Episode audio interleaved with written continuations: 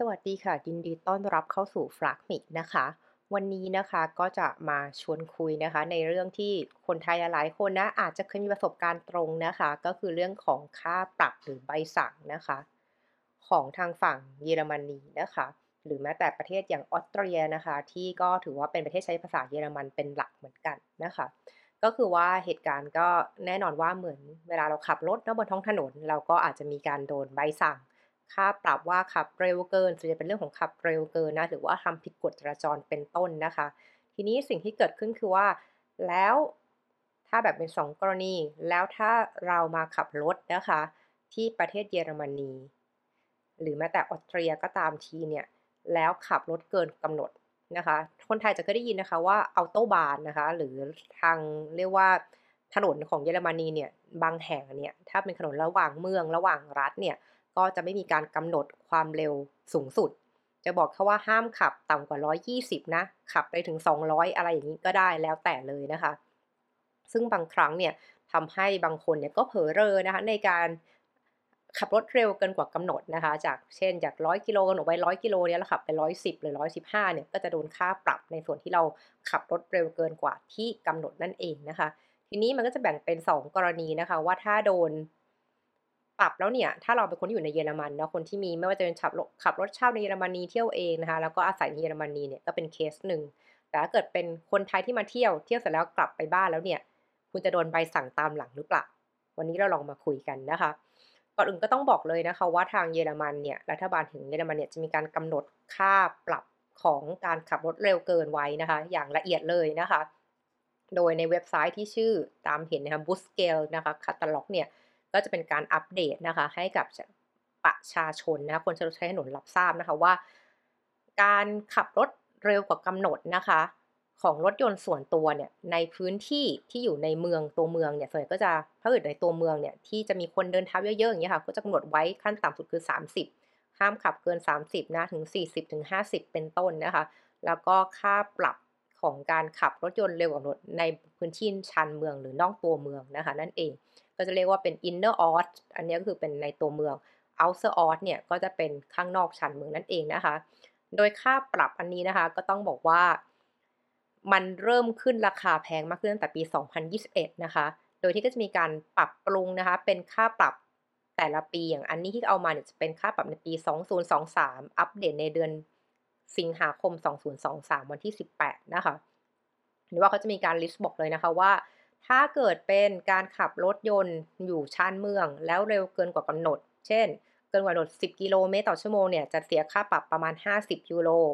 ถ้าเร็วกว่ากำหนด เช่นจาก100ขับไป 115เนี่ยคุณต้องจ่ายเกือบ 70 ยูโรเลยนะคะ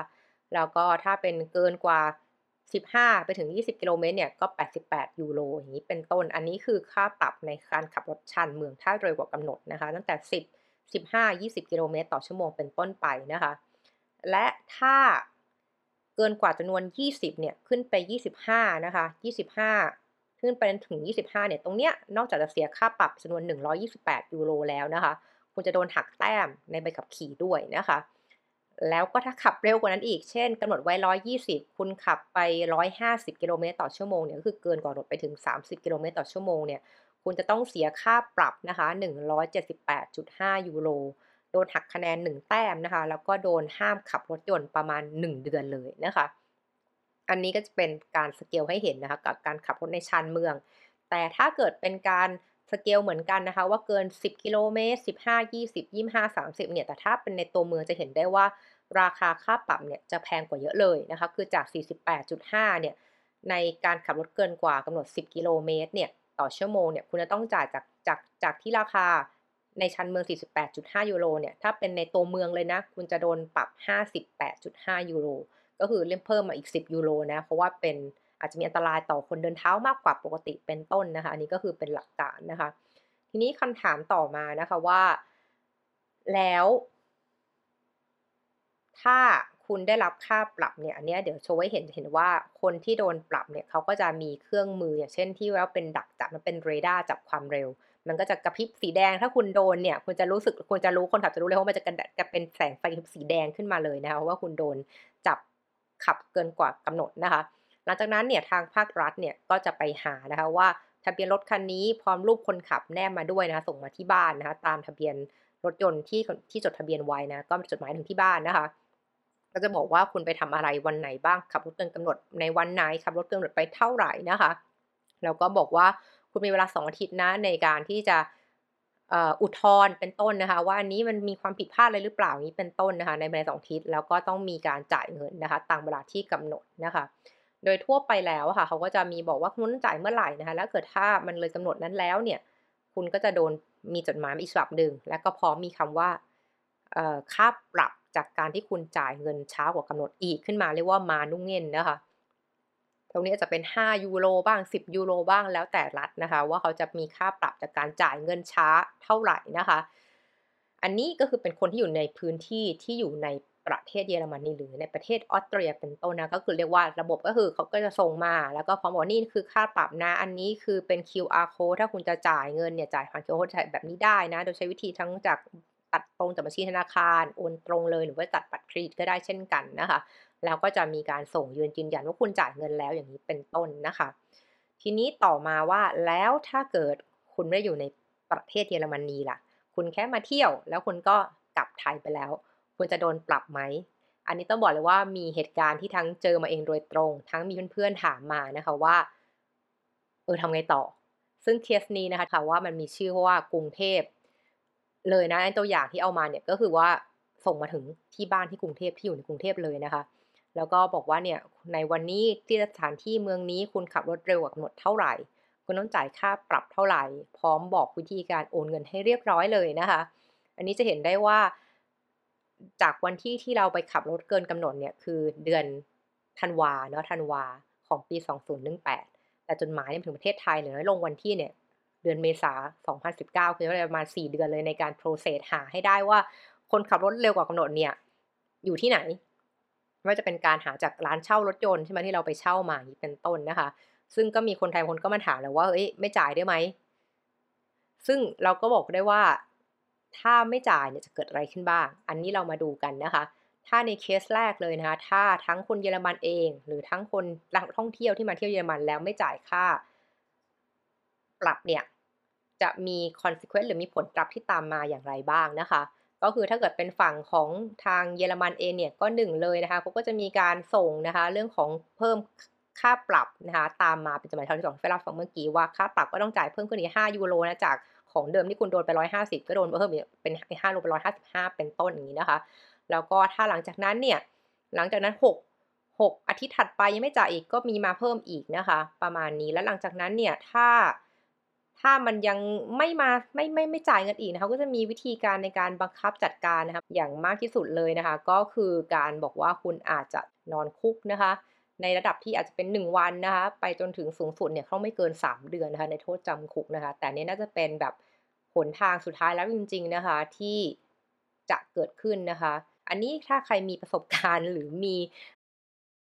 ข้อมูลนะคะ ก็มาช่วยแชร์กันได้นะ แต่เท่าที่อ่านเนี่ยก็คือว่าแอร์สวิงหุ้ง Air Swing กุ้ง Half เนี่ยก็คือการที่แบบว่าถ้าคุณไม่จ่ายเงินนะคะ ค่าปรับเนี่ยคุณก็จะโดนเหมือนโทษจำคุกนะคะ ระยะตั้งแต่ 1 วันนะคะ ไปจนถึงไม่เกิน 3 เดือนนั่นเองนะคะ แล้วทีนี้ถ้าเป็นคนไทยหรือเป็นคนต่างชาติ ถ้าเกิดว่าไม่อยากจะจ่ายไงเราก็ไม่ได้อยู่ประเทศเยอรมันอยู่แล้วเขาจะมาตามตัวอย่างไรล่ะ จะมาจำคุกยังไงอะไรอย่างนี้เป็นต้นนะคะ ก็ตรงนี้นะคะแล้วก็ถ้าเกิดเป็นคนต่างชาตินะคะ เราก็จะมีตั้งแต่ หนึ่งเลยนะคะ ก็โดนเรียกเก็บค่าปรับเพิ่มเติมที่จ่ายช้าคงมาทางไปรษณีย์เหมือนเดิมนะคะแน่นอนนะคะ แล้วก็อาจจะมีในเรื่องของการเน้นว่าเทคเรียกว่ารัฐบาลเยอรมันเนี่ยอาจจะมีการดำเนินการทางกฎหมายนะคะ ไปกับที่ประเทศที่เราเนี่ยอาศัยอยู่นะอันนี้เป็นหรือแม้กระทั่งนะคะ อาจจะห้ามการขับรถนะคะ ในประเทศเยอรมนีถ้าเกิดว่าเราเข้ามาอีกครั้งครั้งหน้าเป็นต้นคือห้ามการขับขี่นั่นเองนะคะ ยึดรถนะคะ ถ้าเกิดไม่มีการจ่ายเงินนะคะ แต่ว่าสุดท้ายแล้วเนี่ยคิดว่าส่วนที่สำคัญที่สุดเลยที่เราก็จะคุยกันนะคะว่า คุณจะขอวีซ่ามาที่นี่อีกได้ไหมนะคะ เพราะอันนี้ไม่มีใครทราบแน่นอนนะว่าทางรัฐบาลเยอรมันเนี่ยเขาจะบันทึกไว้ในเรื่องของการ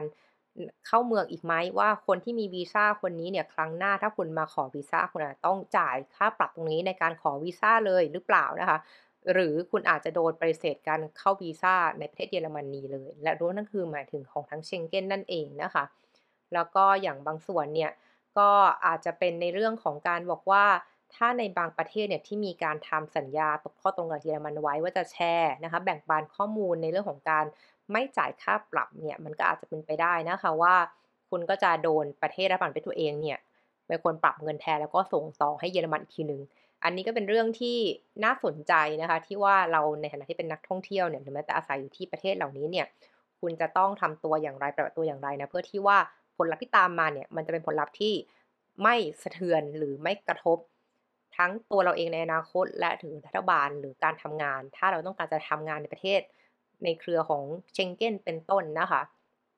นี่สิ่งที่เกิดขึ้นคือว่าก็คนเยอรมันก็บ่นเยอะนะคะว่าค่าปรับเนี่ยมันแพงมากเลยนะแล้วก็ ถ้าใครขับรถที่เยอรมนีจะเห็นว่ามันจะมีตัวเรดาร์จับความเร็วเนี่ยถี่มาก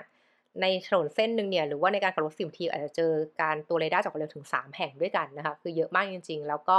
อย่างเช่นเนี่ยถ้าเกิดดูตามประเทศนะก็มีคนถามว่าแต่ละรัฐหรือแต่ละเมืองเนี่ยเก็บค่าปรับได้แต่ปีเท่าไหร่ แต่ละปีเท่าไหร่นะคะ ซึ่งพออย่างที่บอกให้ฟังนะคะว่าค่าปรับมันสูงขึ้นนะตั้งแต่ปี 2021 การปรับราคาค่าปรับและ ปีก่อนหน้านี้นะคะอย่างของฝั่งรัฐของดุสเซลดอร์ฟเนี่ยเมืองดุสเซลดอร์ฟเขาก็บอกนะคะว่า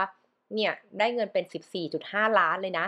ในการเก็บแค่ค่าปรับเรื่องขับขับขับรถเร็วนะคะ ในขณะที่ปีก่อนหน้านั้นเนี่ยก็มีแค่เหมือน 7 ล้าน 7 ล้านยูโรขึ้นเป็น 14 ล้านยูโรนะคะ หรือว่าถ้าเกิดเป็นในส่วนที่เมืองอื่นเนี่ยก็บอกนะคะว่าตัวเลขในการจ่ายเงินในการเก็บค่าปรับเนี่ยถือว่าร่ำรวยเลยทีเดียวนะคะ โดยคือในรัฐเนี่ยก็จะมีความพยายามจะติดตั้งตัวตรวจจับความเร็วนะะตั้งแต่ ในทั้งตัวเมืองนะคะที่แบบห้ามเกิน 30 กิโลเมตรต่อชั่วโมงนะคะในพื้นที่ที่พลุกพล่านนะเป็นคนถนนคนเดินเยอะนะคะจนไปถึง 50นะในเขตพื้นที่ที่อาจจะเป็นโซนที่เป็นชั้นเมืองแต่ว่าก็เป็นถนนใหญ่ถนนหลักเหมือนกันนะคะ นี่ก็เป็นหน้าตานะคะ ตัวที่ดักจับความเร็วนะคะที่บางครั้งเนี่ยจะซ่อนๆนะแล้วตัวดักจับความเร็วที่เรียกว่าบริเซอร์เนี่ยมันจะมีทั้งแบบเป็นถาวรเลยคือตั้งอยู่ตรงนั้นเลยติดตั้งไว้ถาวรกับเป็นแบบที่เคลื่อนที่